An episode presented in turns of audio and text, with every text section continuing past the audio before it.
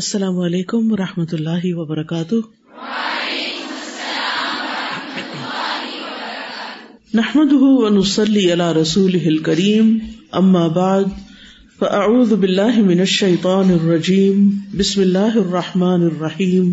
رب اشرح لی صدری ویسر لی امری واحلل عقدۃ من لسانی یفقهوا قولی.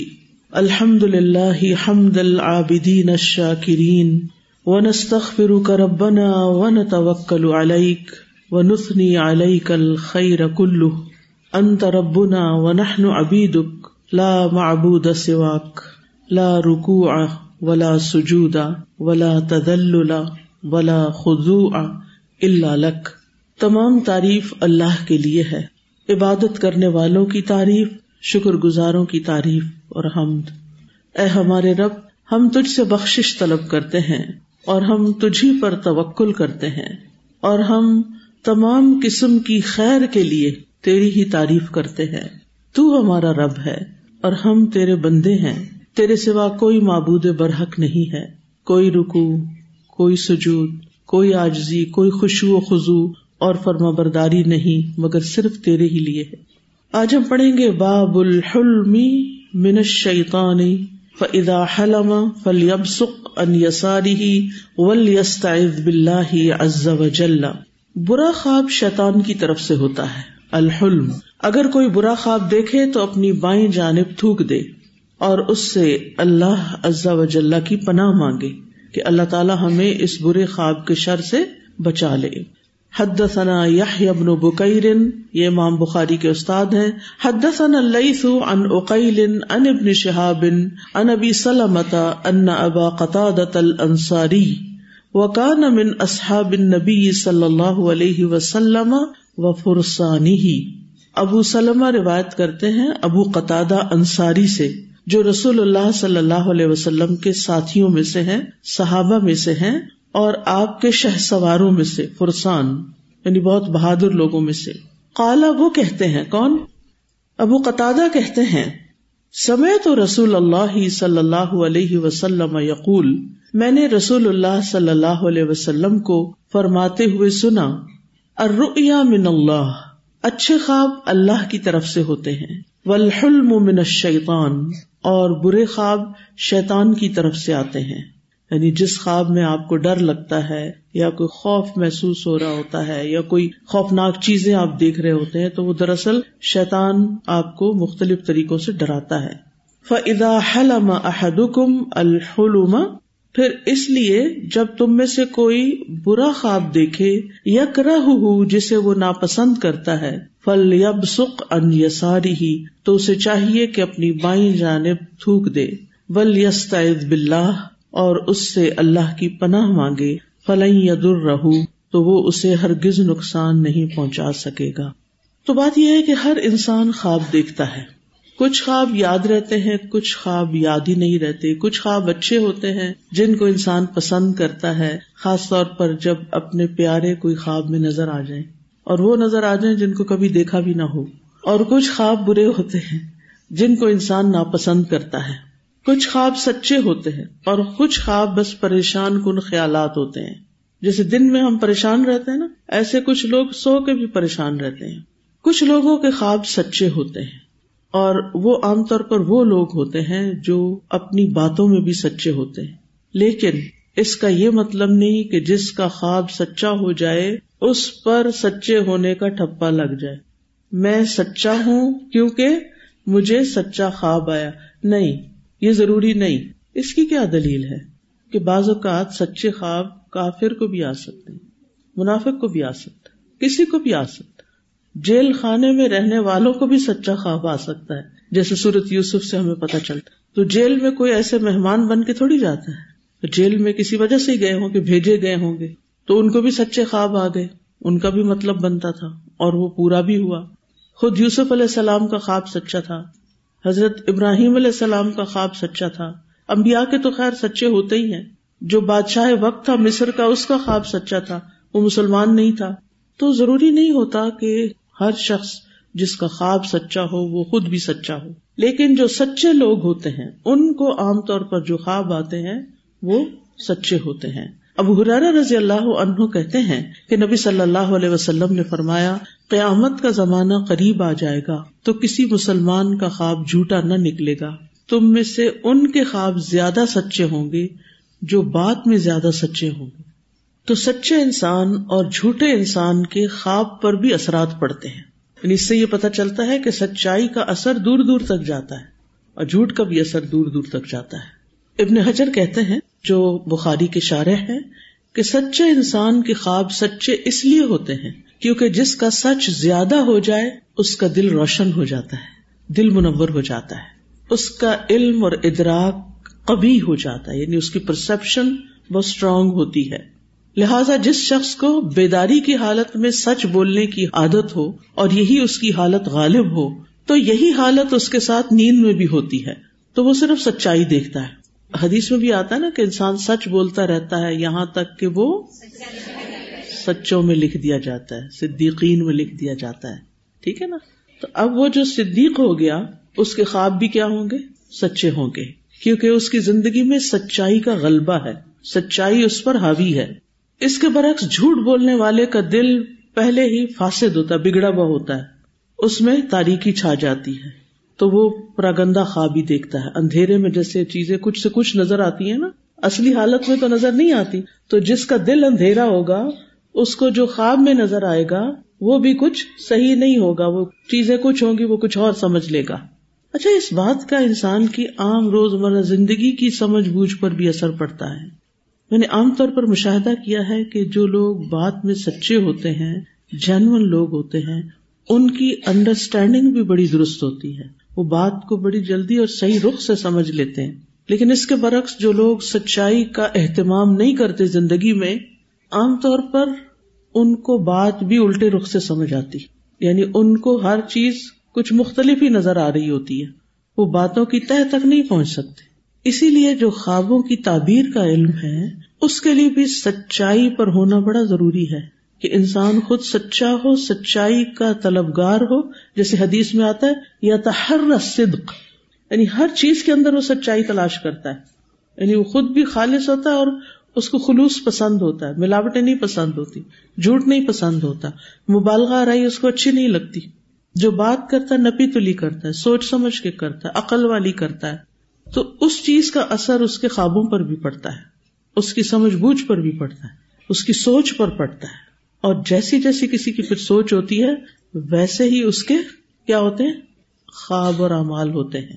وہ انسان پھر نہ دھوکہ دیتا ہے، جھوٹ دھوکا ہوتا ہے نا، یعنی بات کچھ ہوتی ہے آپ کچھ اور بنا کے پیش کر رہے ہیں، سچ نہیں بول رہے، تو وہ شخص نہ دھوکا دیتا ہے اور نہ ہی دھوکا کھاتا ہے۔ مومن بھی صاحب فراست ہوتا ہے، مومن کے دل کا نور جاگتا ہے، اس لیے وہ دھوکا کھاتا بھی نہیں، وہ باتوں کی تہ تک پہنچ جاتا ہے، وہ معاملات کی حقیقت تک پہنچ جاتا ہے، اور یہ چیز ایسے ہی حاصل نہیں ہوتی، اس کے لیے سچائی کو اپنانا پڑتا ہے۔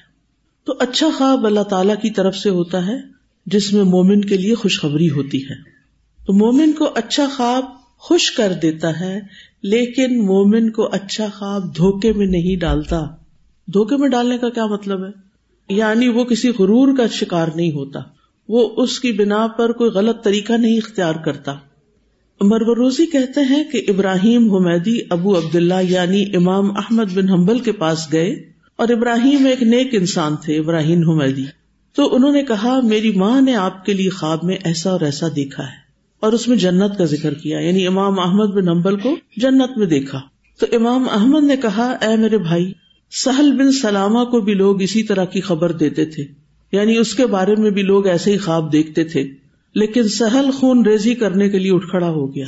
جب لوگوں نے آ کے اس کو ایسے خواب سنائے کہ ہم نے تمہیں جنت میں دیکھا ہے، تو وہ دھوکے میں آ گیا، غرور میں پڑ گیا، میں تو اب ہو گیا جنتی، لہٰذا اب میں جو بھی کروں تو میں نے جنت میں ہی جانا ہے، کوئی فرق نہیں پڑتا۔ اس کے برعکس آپ صحابہ کو دیکھیں، کیا حضرت عمر رضی اللہ عنہ کو جنت کی خوشخبری نہیں دی گئی تھی؟ لیکن وہ اپنے بارے میں آخری وقت تک کس چیز سے ڈرتے تھے کہ میرے اندر نفاق نہ ہو، میرا آگے کیا ہوگا، میرا ایک پاؤں جنت میں ہو اور ایک باہر ہو، تو مجھے ابھی بھی ڈر ہوگا کہ کہیں میں واپس نہ بلا لیا جاؤں۔ وہ دھوکے کا شکار نہیں ہوئے، اور اس طرح کی اور مثالیں بھی ہیں۔ لیکن یہاں پر آپ دیکھیں کہ کچھ لوگ جب ان کو کوئی خواب سنا دیتا ہے کہ میں نے آپ کے بارے میں بڑا اچھا خواب دیکھا ہے، تو وہ انسان کہتا ہے میں تو پھر بہت ہی اچھا ہو گیا, اگر میرے بارے میں اچھا خواب دیکھا گیا اس کا مطلب ہے میں تو کوئی بڑی چیز ہوں, بڑی کوئی پائس چیز ہوں, کوئی بہت بزرگ ہوں, یعنی میری بڑی شان ہے. لوگ اس دھوکے میں پڑ جاتے ہیں. پھر امام احمد کہتے ہیں خواب مومن کو خوشی تو دیتے ہیں لیکن اس کو مغرور نہیں بناتے. خواب مومن کو خوشی تو دیتے ہیں لیکن اس کو مغرور نہیں بناتے, یعنی وہ خواب سے دھوکا نہیں کھاتا. اسی طرح یہ بات کہ برا خواب شیطان کی طرف سے, اس کا کیا مطلب ہے کہ برے خواب کا سبب شیطان ہوتا ہے اور اس کے ذریعے وہ لوگوں کو پریشان اور غمگین کرتا ہے, اس لیے اس خواب کو شیطان کی طرف منسوب کرتے ہیں. ورنہ شیطان جو ہے اس کے پاس خود کوئی کمال نہیں ہے کہ وہ آپ کے ساتھ کچھ کر سکے. زیادہ سے زیادہ یہ کہ وہ وسوسے ڈالتا ہے, برے خیالات دل میں ڈالتا ہے جس سے وہ آپ کو پریشان کرتا ہے, خوف زدہ کرتا ہے, آپ کا دل تنگ ہوتا ہے.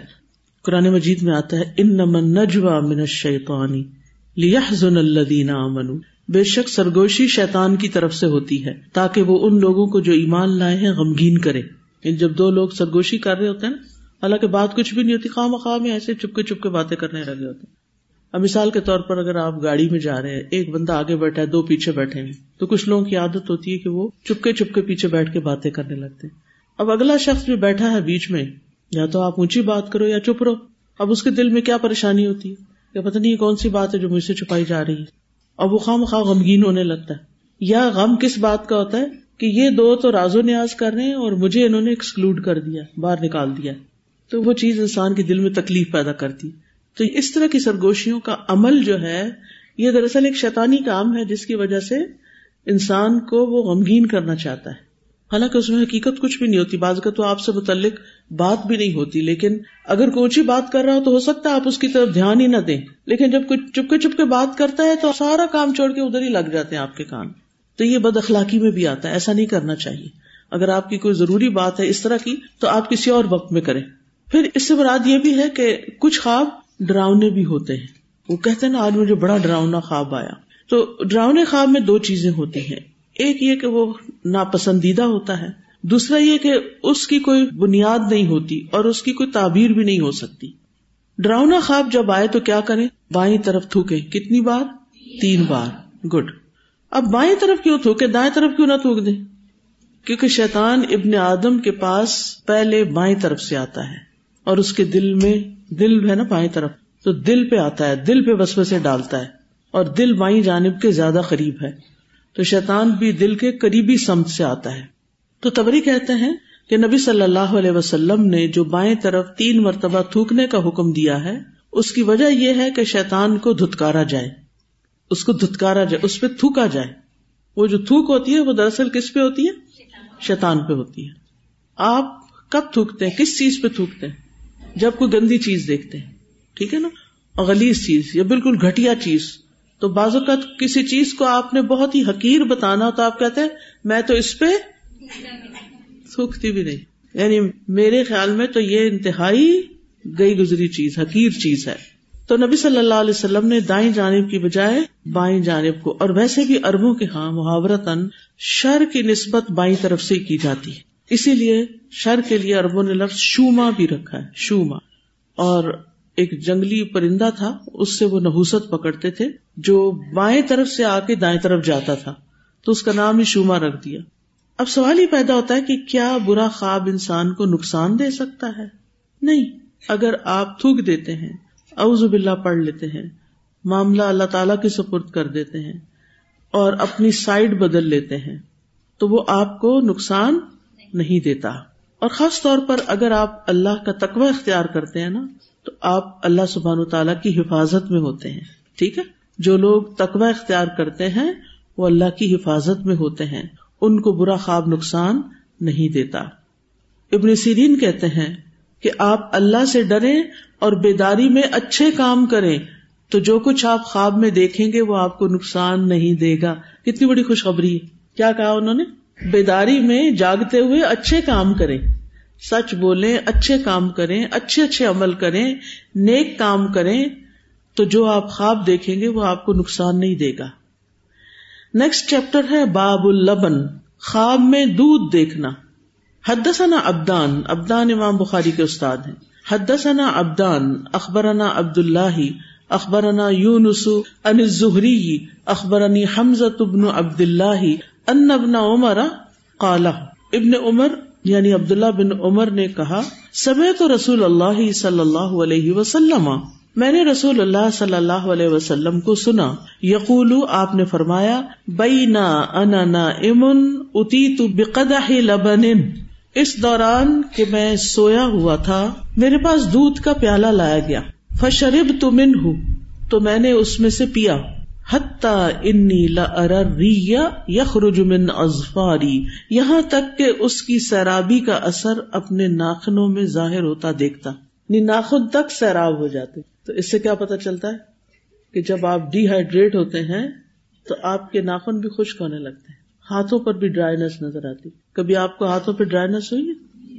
گرمیوں میں ہوتی ہے سردیوں میں ہوتی ہے؟ سردیوں میں ہوتی ہے، کیونکہ سردی سے ہم پانی کم پیتے ہیں، لہٰذا ہمارا جسم ڈرائی ہو جاتا ہے، تو ہم کہتے ہیں وہ موسم بہت ڈرائی ہے۔ ہوتا ہے موسم بھی، گرمیوں میں چونکہ حبس ہوتی ہے تو اس سے پسینہ نکلتا ہے، تو پسینے کی وجہ سے ہمارا جسم جو ہے وہ ڈرائی نہیں ہوتا، اسکن ڈرائی نہیں نظر آتی۔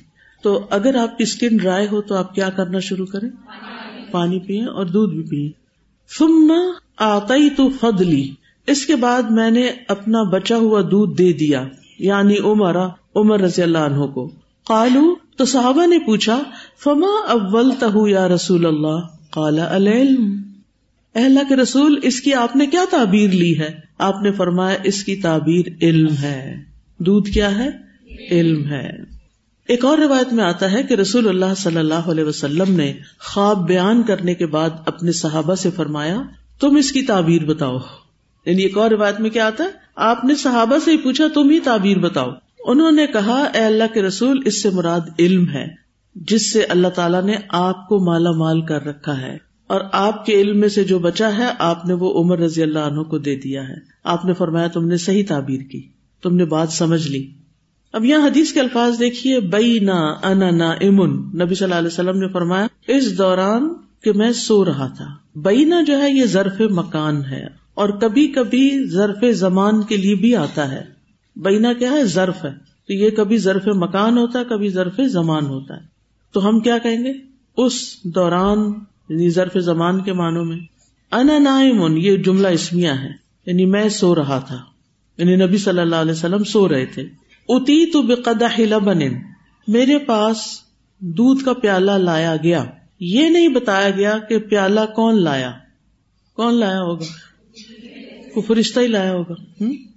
فشربت منہ، تو میں نے اس کو پیا، حتی انی لأری الری، یہاں تک کہ میں نے دیکھا کہ جو تری ہے، ری ارتوا کہتے ہیں سیراب ہونے کو، یخرج من اسواری، یعنی میری جلد جو تھی وہ وہاں تک دودھ آ گیا، حتیٰ کہ دودھ ناخنوں سے باہر نکلنے لگا۔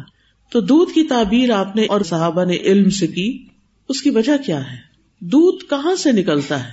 دودھ کہاں سے آتا ہے؟ ڈبوں سے، پیکٹس میں۔ اب تو ایسا ہی ہے نا، بس ریڈی میڈ دودھ ہمیں چاہیے، وہ چائے میں ڈالیں اور بھاگے نکلیں۔ تو وہ دودھ تو نہیں ہوتا نا، وہ تو پتہ نہیں کیا چیز ہوتی، اس کو کہتے بھی وائٹنر ہیں، وائٹنر کہتے ہیں، یعنی آپ کی چائے کالی تھی اس کو اس نے وائٹ کر دیا۔ تو پتا ہے دودھ کہاں سے آتا ہے یا نہیں پتا؟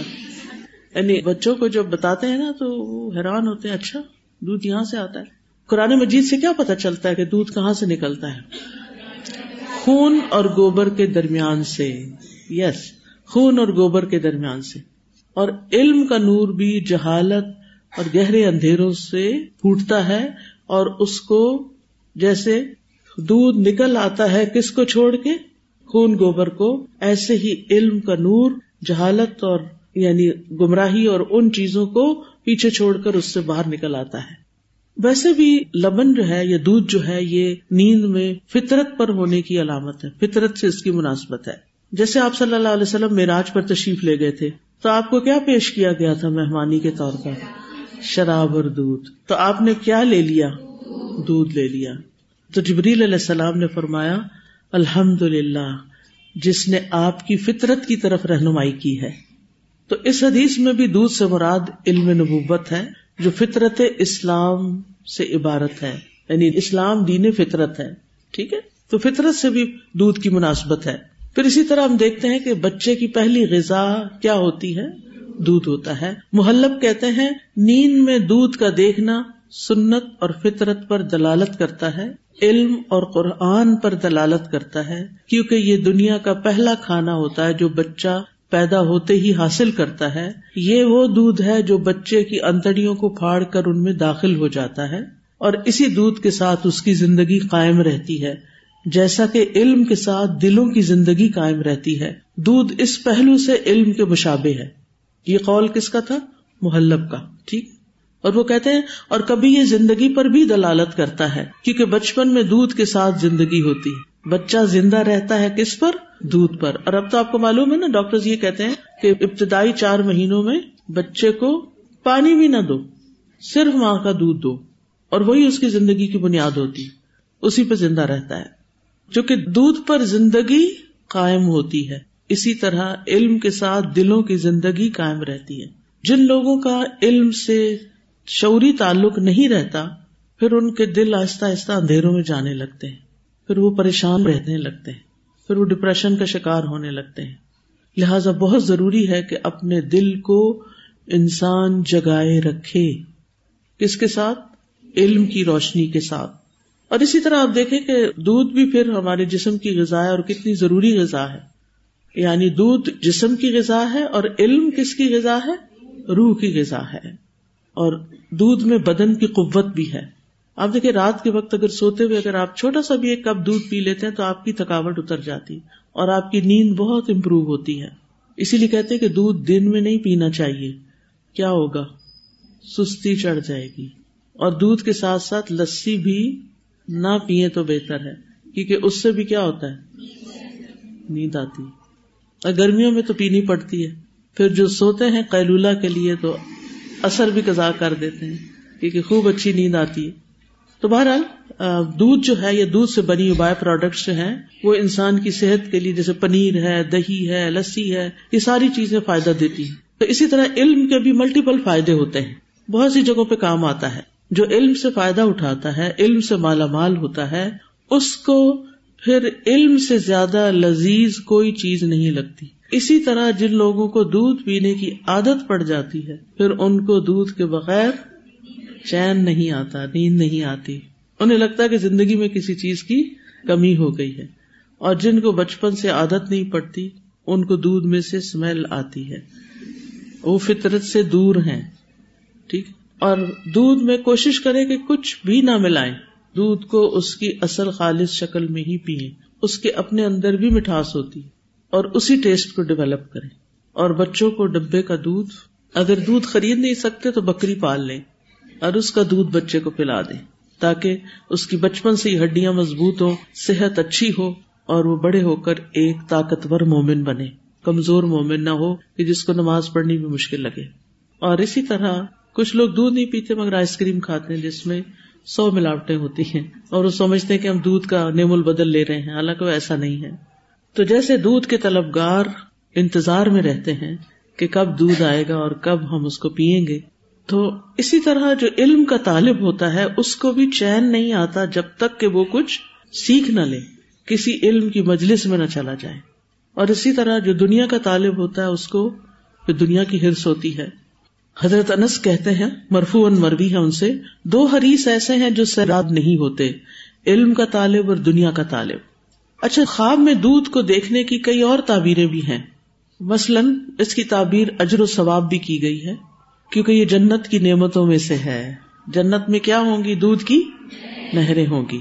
تو جب دودھ کی نہر کسی کو نظر آئے، یعنی گلاس میں دودھ نظر آئے تو اور تعبیر ہوگی، ٹھیک ہے، جسم سے نکل رہا ہے تو اور تعبیر ہوگی، اور اگر دودھ کی نہر نظر آئے تو پھر اس کی تعبیر کیا ہوگی؟ جنت سے ہوگی، یعنی اجر و ثواب ہوگا انسان کا۔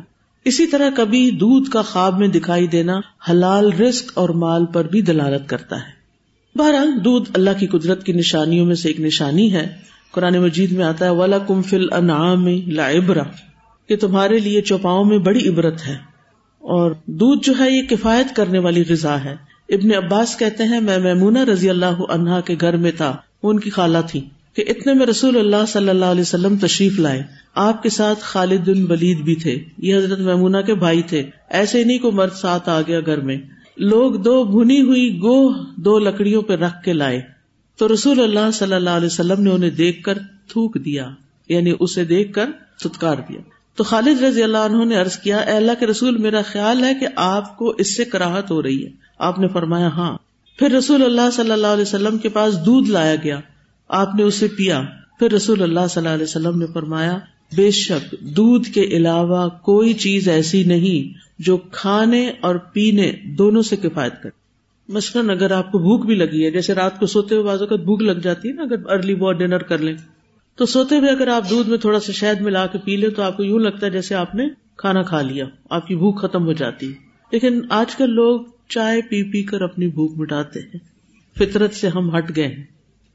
اسی طرح دودھ کا تحفہ لوٹانا نہیں چاہیے, واپس نہیں کرنا چاہیے.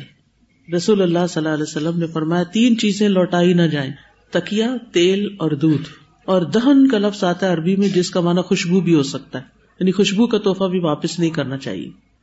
نبی صلی اللہ علیہ وسلم نے فرمایا, جو شخص کسی کو ہدیے میں چاندی یا سونا دے, یا کسی کو مشکیزہ دے دے, یا کسی کو دودھ پلا دے, تو یہ ایسے ہے جیسے غلام کو آزاد کرنا یا اس کی آزادی میں قیمت دینا. یعنی اگر کوئی کسی کو گفٹ کر رہا ہے کوئی سونے کی چیز, آج کل تو مشکل ہو گیا, لیکن یہ کہ ابھی بھی لوگ جیسے اپنے بچوں کو شادی کے موقع پہ دے دیتے ہیں, وہ بھی گفٹ ہی ہوتا ہے, لیکن ہم کسی نیت سے نہیں دیتے, ہم تو اس کو بس رسم سمجھ کے دیتے ہیں. تو مومن کا کوئی کام رسم نہیں ہوتا, وہ ہر چیز کے پیچھے ایک شعور رکھتا ہے, کیونکہ وہ علم کے ساتھ جیتا ہے. تو اس کو پتا ہے کہ میں اپنی اولاد پر بھی خرچ کروں گا تو میرے لیے اجر ہے. یا کسی کو مشکیزہ دے دینی, پانی کی بوٹل دے دے, یا کسی کو دودھ پلا دے, دودھ کا کپ. پہلے مجھے یاد ہے جب میں چھوٹی تھی تو گاؤں میں ہماری نانی جو تھی, جب ہم باہر سے جاتے یا کوئی مہمان آتا تو دودھ ہی پلایا جاتا تھا, نہ کوئی چائے, نہ کوئی پیپسی, نہ کوئی بوتلیں, نہ کچھ نہیں, خالص تازہ کڑا ہوا دودھ. اور چینی بھی کوئی نہیں ہوتی تھی, یعنی اس وقت گاؤں میں چینی کا کوئی رواج نہیں تھا. یعنی جب میں چھوٹی تھی نا, لیٹ سکسٹیز کی بات ہے, تو اس میں عام طور پر لوگ پھر گڑ شکر وغیرہ کم ہی ڈالتے تھے, خالص سادہ تازہ ایسے ہی پی لیتے تھے. تو آپ دیکھیں صحت بھی تو اچھی تھی نا, نوے اور سو سو سال تک وہ لوگ آرام سے زمین پہ بیٹھ جاتے ہیں, آرام سے ان کی ہڈیاں جو ہیں وہ ایسے نہیں دکھتی تھی جیسے ہماری دکھتی ہیں, اور ہم بیٹھ ہی نہیں سکتے, تھوڑی دیر بیٹھنے کے بعد ہم تھک گئے ہوتے ہیں. تو پھر ہمارا یہ کلچر ہی بدل گیا, ہماری سوچ ہی بدل گئی. ہمیں یوں لگا کہ جیسے اگر ہم نے دودھ پلایا مہمان کو تو ہم نے اس کی خاطر ہی نہیں کی, جب تک زہر سے بھری ہوئی پیپسی نہ پلائیں اس کو. اتنے اس کے نقصان بتائے جاتے ہیں, خاص طور پہ کوک کے کتنے نقصان بتاتے ہیں, اس میں دان ڈالو تو گھل جائے گا, یہ گٹر میں ڈالو تو صاف ہو جائے گا, اور یہ پتہ نہیں کیا کیا کا زنگ اتار دے گا, سب کچھ. اس کے باوجود ہم شوق سے پیتے ہیں اور اپنی جان پر ظلم کرتے ہیں. تو اس کو ریپلیس کرنا چاہیے نیچرل چیزوں سے. اچھا, دودھ پینے کے بعد دعا کس کس کو آتی ہے؟ ماشاء اللہ, چلے سنا دیں.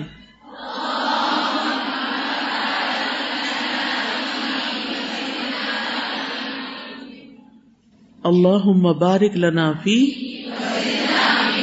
ورزقنا خیرا منہ, یہ بھی کہہ سکتے ہیں وزدنا منہ, یہ دوسری روایت میں آتا ہے اللہم بارک لنا فی وزدنا منہ, یہ بھی ٹھیک ہے. یا ہم ورزقنا خیرا منہ, یعنی اگر یہ خالص نہیں تھا تو اس سے اچھا مل جائے, اس سے اور بہتر, اس سے اور بہتر. باب اذا جرى اللبن فی اطرافه او اظافیره, جب خواب میں دودھ کسی کے اعضاء یا ناخنوں سے پھوٹتا ہوا نکلے, یعنی ناخنوں کے اندر سے دودھ کے قطرے نکل رہے ہوں. حدثنا علی ابن عبد اللہ حدثنا یعقوب ابن ابراہیم حدثنا ابی عن صالح عن ابن شہاب حدثنی حمزہ ابن عبد اللہ ابن عمر, عبداللہ بن عمر کے بیٹے حمزہ روایت کر رہے ہیں, انہ سمع عبداللہ ابن عمر رضی اللہ عنہما, کہ انہوں نے عبداللہ بن عمر رضی اللہ عنہ سے سنا, یعنی اپنے والد سے. یقول, وہ کہہ رہے تھے, قال رسول اللہ صلی اللہ علیہ وسلم, کہ رسول اللہ صلی اللہ علیہ وسلم نے فرمایا, بین انا نائم اتیت بقدح لبن, اس اسنا میں کہ میں سویا ہوا تھا کہ میرے پاس دودھ کا پیالہ لایا گیا, فشربت منہ, تو میں نے اس سے پیا, حتی انی لأری الریہ یخرج من اطرافی, یہاں تک کہ میں نے سرابی کا اثر اپنے جسم کے اطراف, اطراف ان کو کہتے ہیں انگلیوں کے کنارے وغیرہ, ہاتھ پاؤں اطراف ہوتے ہیں, اطراف میں سے نکلتے دیکھا. فآتیت, تو میں نے دے دیا, فضلی, اپنا بچا ہوا دودھ, عمر ابن الخطابی, عمر بن خطاب کو. فقال من حولہ, تو جو آپ کے آس پاس اور صحابہ موجود تھے انہوں نے کہا, فما اولت ذلك یا رسول اللہ, تو اے اللہ کے رسول صلی اللہ علیہ وسلم آپ نے اس کی کیا تعبیر کی ہے؟ قال العلم، فرمایا اس سے مراد علم ہے۔ تو اس سے پتہ چلتا ہے کہ عمر رضی اللہ عنہ کا علم سے تعلق تھا، اور اس حدیث سے رسول اللہ صلی اللہ علیہ وسلم کے علم اور عمر رضی اللہ عنہ کے علم کے درمیان ایک نسبت کا بھی پتہ چلتا ہے۔ اللہ تعالیٰ نے حضرت عمر کو خصوصی علم سے نوازا تھا، آپ کو ملہم بھی کہا جاتا ہے، یعنی بعض اوقات آپ کے اوپر ایسی چیزیں الہام ہو جاتی تھی کہ وہی چیز پھر جب آپ بولتے تو وہ وہی کے ذریعے بھی نازل ہوتی تھی۔ یعنی بہت سی قرآنی آیات ایسی ہیں جن کا مفہوم حضرت عمر کے دل میں آیا، پھر اللہ تعالیٰ نے اس کے مطابق آیات بھی نازل کر دی۔ تو یہ بھی علم نبوت ہی کا اثر تھا، آپ کی تربیت تھی۔ اور حضرت عمر کی خاص خصوصیت کون سی ہے؟ کوئی ایک بتائیے۔ صرف شیطان ڈرتا تھا یا کوئی لوگ بھی ڈرتے تھے؟ وہ بہت بہادر تھے اور دین کے معاملے میں کسی ملامت گر کی ملامت سے نہیں ڈرتے تھے، کسی سے بھی نہیں ڈرتے تھے دین کے معاملے میں، بہت جری تھے، بہادر تھے، اور یہ بھی علم نبوت کی وجہ سے تھا۔ اصل میں جب انسان کا اللہ پر ایمان صحیح ہوتا ہے نا، توکل بڑھ جاتا ہے، یقین بڑھ جاتا ہے، تو تب یہ چیزیں ملتی کہ لوگ بھی ایسے انسان سے پھر روب کھاتے ہیں اور اس کی بات میں بھی وزن ہوتا ہے۔ لیکن اگر انسان اپنے اندر ہی گو مگو کا شکار ہو، ڈسائسو نہ ہو، صحیح غلط کا فرق نہ پتہ کرتا ہو، اور صحیح پتہ چل جائے تو اس پہ جمتا نہ ہو، تو پھر یہ نہیں ہوتا۔ اب آپ دیکھیے کہ آپ یہ کہہ سکتے ہیں کہ حضرت ابو ہریرہ نے تو زیادہ احادیث روایت کی اور حضرت عمر نے کم کی، حضرت ابو بکر نے بھی کم کی، تو پھر یہ علم حضرت عمر کے پاس کہاں سے آ گیا؟ بات یہ ہے کہ اس سے مراد احادیث کی روایت کی کثرت نہیں ہے، اس سے مراد حضرت عمر کے پاس جو علم تھا اور اس علم اور بصیرت کی بنا پر جو فیصلے وہ کیا کرتے تھے، وہ ایک خاص مدد تھی اللہ کی ان کے ساتھ۔ ٹھیک ہے، یعنی ان کو خاص علم میں سے ایک حصہ ملا تھا، نبوت کے علم میں سے۔ اور اسی طرح بعض لوگ روایت میں بہت آگے ہوتے ہیں، یعنی بہت سی احادیث روایت کر سکتے ہیں، بعض لوگ بہت سی احادیث زبانی یاد کیے ہوئے ہوتے ہیں، ہے نا؟ تو کیا اس کا مطلب یہ ہے کہ اس کے پاس علم زیادہ ہو گیا؟ ہاں، کچھ لوگوں کی نسبت زیادہ ہو گیا، لیکن مطلقاً زیادہ نہیں ہوا۔ مطلقاً کا کیا مطلب ہے؟ یعنی ایبسولوٹلی یا سب سے زیادہ ہر حال میں نہیں ہوا۔ حضرت عمر رضی اللہ عنہ نے جو علم نبی صلی اللہ علیہ وسلم سے حاصل کیا، وہ حضرت ابو ہریرہ کی نسبت بہت زیادہ ہے، لیکن احادیث کی روایت کم ہے کیونکہ ان کو موقع کم ملا ہے۔ حضرت ابو ہریرہ نبی صلی اللہ علیہ وسلم کے بعد طویل عرصے تک زندہ رہے، اور حضرت عمر کم اس کے بعد زندہ رہے ہیں، اگرچہ وہ ابو بکر رضی اللہ عنہ کے مقابلے میں زیادہ دیر تک حیات رہے، لیکن ان پر جو خلافت کی ذمہ داری آ گئی تھی، اس کی وجہ سے وہ علم حدیث کی روایت کے ساتھ وہ شغف اختیار نہ کر سکے جس کا موقع، اپرچونٹی حضرت ابو ہریرہ کو ملی تھی۔ پھر اسی طرح آپ دیکھیں کہ کچھ احادیث ایسی ہیں جو حضرت ابو بکر کے پاس ہیں، حضرت عمر کے پاس ہیں، وہ حضرت ابو ہریرہ کے پاس نہیں ہیں، یعنی ان کے پاس الگ علم ہے۔ تو ابو ہریرہ رضی اللہ عنہ کو اس لیے فوقیت مل گئی کہ ان کو موقع زیادہ مل گیا، اور انہوں نے ہر چیز کو چھوڑ کر اسی پر فوکس کیا، حدیث لینے میں اور پھر آگے دینے میں، روایت میں۔ نیکسٹ باب ہے باب القمیس فی المنام، خواب میں قمیص دیکھنا۔ حدثنا علی بن عبد اللہ حدثنا یعقوب بن ابراہیم حدثنی ابی عن صالح عن ابن شہاب قال حدثنی ابو امامہ بن سہل، ابو امامہ بن سہل بیان کرتے ہیں، انہ سمع ابا سعید الخدری، کہ انہوں نے ابو سعید الخدری سے سنا، یقول، وہ کہہ رہے تھے، قال رسول اللہ صلی اللہ علیہ وسلم، کہ رسول اللہ صلی اللہ علیہ وسلم نے فرمایا، بینما انا نائم رأیت الناس یعرضون علی وعلیہم قمص، اس دوران کہ میں سو رہا تھا میں نے دیکھا کہ لوگ میرے سامنے پیش کیے جا رہے ہیں اور ان پر قمیصیں ہیں، یعنی قمیص پہنے ہوئے ہیں، منہا ما یبلغ الثدی، ان میں سے کچھ کی قمیص تو ان کے سینے تک ہے، چیسٹ تک ہے، ومنہا ما یبلغ دون ذلک، اور کچھ لوگوں کی اس سے بڑی ہیں، ومر علی عمر بن الخطاب، میرے پاس سے عمر بن خطاب گزرے، وعلیہ قمیص، ان پر جو قمیص تھی، یجرہ، وہ اسے زمین پہ گھسیٹ رہے تھے، یعنی اتنی لمبی تھی۔ قالو، صحابہ نے پوچھا، ما اولتہ یا رسول اللہ، اللہ کے رسول صلی اللہ علیہ وسلم آپ نے اس کی تعویل کیسے کی، تعبیر کیسے کی؟ قال الدین، فرمایا دین، تو لباس کیا ہے؟ دین۔ تو اہل تعبیر کا اس بات پر اتفاق ہے کہ اگر کوئی خواب میں قمیص دیکھتا ہے، لباس دیکھتا ہے، تو اس سے مراد اس کا دین ہوتا ہے، اور جتنا سفید لباس کوئی دیکھے اس کا دین اتنا ہی خالص ہوتا ہے۔ تو قمیص کیا ہے؟ لباس ہے، اور دین بھی کیا ہے ہمارے لیے؟ لباس کی طرح ہے۔ کپڑے کیا کرتے ہیں ہمیں؟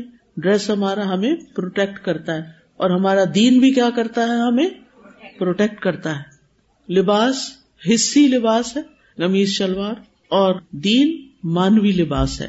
تو قمیص جو ہوتی ہے، جیسے بولتے ہیں نا عرب لانگ ڈریس نہیں پہنتے، اس کو قمیص کہتے ہیں، اوپر سے لے کے نیچے تک، یعنی ویسے تو شرٹ چھوٹی بھی ہوتی ہے اور نیچے کا الگ سے تہبند وغیرہ بھی پہنا جاتا ہے، لیکن آپ نے دونوں طرح کے ڈریس دیکھے ہوں گے کہ بعض ڈریس جو ہے لانگ ڈریس ہوتا ہے اوپر سے، جسے آپ کے گاؤن ہے۔ تو یہ جو قمیص ہوتی ہے یا گاؤن ہوتا ہے، یہ ہمارے عیبوں کو چھپا لیتا ہے، ٹھیک ہے۔ قمیص ویسے بھی چھپا لیتی ہے، یعنی اگر جو گاؤن وغیرہ نہ پہنا ہو، ویسے بھی کپڑے جو ہوتے ہیں ہمارے جسم کے، ہمارے اسکن کے اوپر کیا داغ دھبے ہیں، کیا چیز ہے کیا نہیں، کہاں سے کیا لٹک رہا ہے، یعنی ہر چیز کو چھپا لیتا ہے، خوبصورتی دیتا ہے، زینت ہے نا لباس۔ اسی طرح دین بھی ہماری بہت سی برائیوں کو ڈھانپ لیتا ہے، اسلام بھی ہمارے عیبوں کو نکالتا ہے، یعنی جو لوگ دین میں آ جاتے ہیں وہ ناپسندیدہ کاموں کو چھوڑنے لگتے ہیں۔ مہلب کہتے ہیں قمیص کی تعبیر علم دین کے ساتھ کرنے کی دلیل کیا ہے؟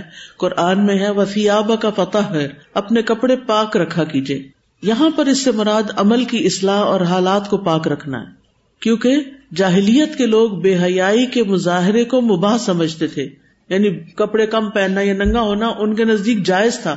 کہاں سے پتہ چلتا جائز تھا؟ ننگے طواف کرتے تھے، یا اس قرآن سے ہی پتہ چلتا ہے، ٹھیک ہے نا۔ اسی طرح اگر کوئی شخص نیک ہو تو اس کے بارے میں کہتے ہیں کہ اس کا لباس صاف ہے، یہ عربی میں محاورتاً کہتے ہیں اس کا لباس صاف۔ اردو میں بھی کچھ حصے ملتے جلتے موضوعات ملتے ہیں، کیا کہتے ہیں؟ پاک دامن، یس، بی بی پاک دامن نہیں، پاک دامن، دامن یعنی دامن قمیص کا اگلا حصہ ہوتا ہے۔ تو عرب لوگ فضیلت اور پاک دامنی کو قمیص کے ساتھ کنایا کرتے تھے۔ حضرت عائشہ کہتی ہے نبی صلی اللہ علیہ وسلم نے فرمایا، اے عثمان، شاید اللہ تمہیں کوئی کرتا پہنائے، اگر لوگ اسے اتارنا چاہیں تو تم اسے ان کے لیے نہ اتارنا۔ کیا مطلب؟ یعنی تمہیں خلافت سے ہٹانا چاہیں تو نہیں ہٹنا۔ تو اس حدیث سے جو باتیں ہمیں پتہ چلتی ہیں وہ یہ کہ ضروری نہیں کہ جیسا خواب دیکھا جائے اس کا نتیجہ بھی ویسا ہی ہو۔ یعنی کیا مطلب؟ کہ رات کو آپ نے خواب دیکھا کہ دودھ آپ کی انگلیوں کے کناروں سے ٹپک رہا ہے، اور آپ صبح اٹھیں اور آپ دیکھنا شروع کر دیں کہ اس وقت ٹپکتا ہے، تو یہ نہیں اس کا مطلب ہوتا۔ یعنی سارے کے سارے خواب کا نتیجہ ویسا ہی نہیں ہوتا جیسا وہ خواب میں نظر آ رہا ہوتا ہے، ٹھیک۔ پھر اسی طرح بیداری کی حالت میں قمیص کو لٹکانا کیسا ہے؟ تکبر کی علامت کے علاوہ میلا بھی ہو جاتا ہے، ناپاک بھی ہو جاتا ہے۔ آج ہی صبح میں نے کسی کو دیکھا تو نیچے زمین پہ لگ رہی تھی اس کی لانگ ڈریس، میں نے اس کا اس کو اونچا کرو، کیونکہ یہ ہر جگہ لگ رہا ہے، اور کوئی گندی جگہ ہے اور کوئی صاف جگہ ہے، تو پھر وہ تھوڑی دیر میں ہی میلا ہو جائے گا نیچے سے۔ صرف اس وجہ سے دھونا پڑے گا کہ وہ نیچے سے میلا ہو گیا، ورنہ انسان ایک آدھ دن اور چلا سکتا ہے۔ تو بیداری کی حالت میں قمیص لٹکانا پسندیدہ نہیں، اور مردوں کے لیے بھی اس کو لٹکانا پسندیدہ نہیں، لیکن خواب میں لٹکا ہونا خوشخبری ہے کہ آپ کا دین زیادہ ہے، اچھا ہے، ٹھیک ہے۔ اور ویسے بھی آپ دیکھیں کہ دینداری کے لحاظ سے لوگوں کے مرتبے ہوتے ہیں، کوئی کم دیندار ہوتا ہے اور کوئی زیادہ ہوتا ہے۔ اسی طرح صدقات کی بھی آپ نے دیکھا ہوگا کہ ایک مثال دی گئی ہے نا، کہ جو بخیل انسان ہوتا ہے اس کا کرتا تنگ ہو جاتا ہے، اور جو سخی ہوتا ہے اس کا لمبا ہوتا جاتا ہے۔ پھر اسی طرح اس حدیث سے بھی پتہ چلتا ہے کہ خوابوں کی تعبیر کر سکتے ہیں، اور کسی علم والے سے اس کی تعبیر پوچھنی چاہیے۔ پھر اس حدیث سے حضرت عمر کی فضیلت کا بھی بیان پتہ چلتا ہے، لیکن پھر یاد رکھیے کہ اس کا یہ مطلب نہیں کہ حضرت عمر کو نبی صلی اللہ علیہ وسلم نے ایک اور مرتبہ اس حال میں دیکھا تو اس سے ان کی فضیلت حضرت ابو بکر پر یا کسی اور پر زیادہ ہو گئی، یا خود نبی صلی اللہ علیہ وسلم پر، نہیں، ایسا نہیں ہے۔ پچھلی حدیث میں ان کے علم کی گواہی ہے، اس حدیث میں ان کے دین کی گواہی ہے۔ اور آپ جانتے ہیں کہ حضرت ابو بکر کو بہرحال حضرت عمر پر فضیلت حاصل ہے، اور یہ علماء سنت کا متفقہ فیصلہ ہے، اجماع ہے اس بات پر۔ اور اس کے دلائل ہمیں ملتے ہیں بہت سے واقعات میں۔ صلح حدیبیہ کا واقعہ یاد ہے؟ حضرت عمر کا رسپانس کیا تھا اور حضرت ابو بکر کا کیا تھا؟ اس بنا پر حضرت ابو بکر کی فضیلت زیادہ ہے. ہجرت کے موقع پر کس کو ساتھ جانے کا موقع ملا؟ پھر اسی طرح جب نبی صلی اللہ علیہ وسلم فوت ہوتے ہیں تو حضرت عمر کا ری ایکشن کیا تھا اور حضرت ابو بکر نے اس سارے معاملے کو کیسے ڈیل کیا؟ فرق ہے نا. یعنی اوور آل ساری چیزوں کو سامنے رکھا جائے گا، کسی صرف ایک چیز کو لے کر یہ بات نہیں کی جا سکتی. یعنی اگرچہ عمر رضی اللہ عنہ کی فضیلت ہے، لیکن صرف ایک روایت، صرف ایک حدیث کو لے کے اس کو یعنی جز کو لے کے کل پر نہیں ہم منطبق کریں گے. اور یہی اصول عام زندگی میں بھی رکھیے. بعض اوقات ہم کسی کی صرف ایک بات پکڑ لیتے، اس نے یہ کیا تھا یا وہ یہ کرتا ہے لہٰذا وہ ایک برا انسان ہے. ایسے نہیں کرتے. ہر انسان کمزور ہے، انسانوں میں کمزوریاں ہوتی ہیں. اگر آپ نے کسی کی ایک کمزوری دیکھ لی تو اب آپ اس کے پیچھے نہ پڑ جائیں، اس کی خوبیوں کو بھی دیکھیں. اسی طرح بعض اوقات کسی انسان سے کوئی ایک نیکی سرزد ہو جاتی ہے، کوئی ایک پیپر میں فرسٹ آ جاتا ہے، تو عام طور پر پھر ہمارا امیج کیا ہو جاتا ہے، اس کو تو سب کچھ آتا ہے. سب کچھ نہیں آتا ہوتا. کوئی شخص کسی ایک فیلڈ میں بہت ایکسل کر جاتا ہے، ہوتا ہے ایسے. کوئی سائنٹسٹ ٹاپ کا سائنٹسٹ بن جاتا ہے، ضروری نہیں کہ اس کی نماز بھی درست ہو. اور ایک شخص پورے قرآن کا ایسا حافظ ہے کہ اسے کبھی نہیں بھولا، ضروری نہیں کہ اس کو کھیتی باڑی کا علم بھی آتا ہو. کلی علم صرف اللہ کے پاس ہے، انسانوں کے علم کیا ہیں؟ محدود ہیں. تو اس لیے کسی کی ایک خوبی دیکھ کر، کسی کا ایک میرٹ دیکھ کر اس کو جنرلائز نہ کیا کریں. ہمارے اندر یہ غلطی ہے کہ ہم چیزوں کو جنرلائز کر دیں. اس جیسا تو کوئی دیکھا ہی نہیں، اس سے پہلے تو یہ چیز دیکھی ہی نہیں. نہیں، آپ نے نہیں دیکھی، دنیا میں تھی. ٹھیک ہے، تو مبالغہ آرائیوں سے بچنا چاہیے، چیزوں کو جنرلائز کرنے سے بچنا چاہیے، کیونکہ اس میں پھر جھوٹ کا بھی امکان ہو جاتا ہے. ہماری سوچ جب غلط ہوتی ہے تو پھر ہمارا رویہ بھی غلط ہونے لگتا ہے. اب اسی طرح آپ دیکھیں کچھ احادیث میں حضرت علی کی بڑی فضیلت ہے. غزوہ خیبر میں حضرت علی پیچھے رہ گئے تھے نا، انہیں آشوب چشم تھا. تو جب حضرت علی کو احساس ہوا تو انہوں نے کہا کہ میں تو پیچھے رہ گیا، لہٰذا وہ اسی حال میں نکل کھڑے ہوئے اور نبی صلی اللہ علیہ وسلم سے آ ملے.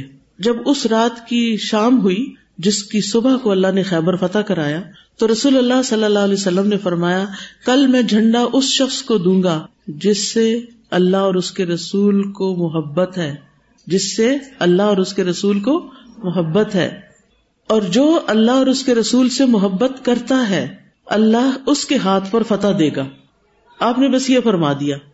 اب سارے صحابہ کا دل کیا ہوگا کہ یہ خوشخبری میرے بارے میں ہو. تو اچانک حضرت علی آ گئے، جن کے بارے میں کسی کو توقع ہی نہیں تھی، کیونکہ وہ تو پیچھے رہ گئے تھے، ساتھ نہیں آئے تھے، تو بعد میں چلے. تو صحابہ نے کہا یہ علی ہیں رضی اللہ عنہ. رسول اللہ صلی اللہ علیہ وسلم نے جھنڈا ان کے ہاتھ میں دے دیا تو اللہ تعالیٰ نے ان کے ہاتھ پر خیبر فتح کروا دیا. اب یہاں کس کی فضیلت پتہ چل رہی ہے؟ حضرت علی رضی اللہ عنہ کی فضیلت پتہ چل رہی ہے.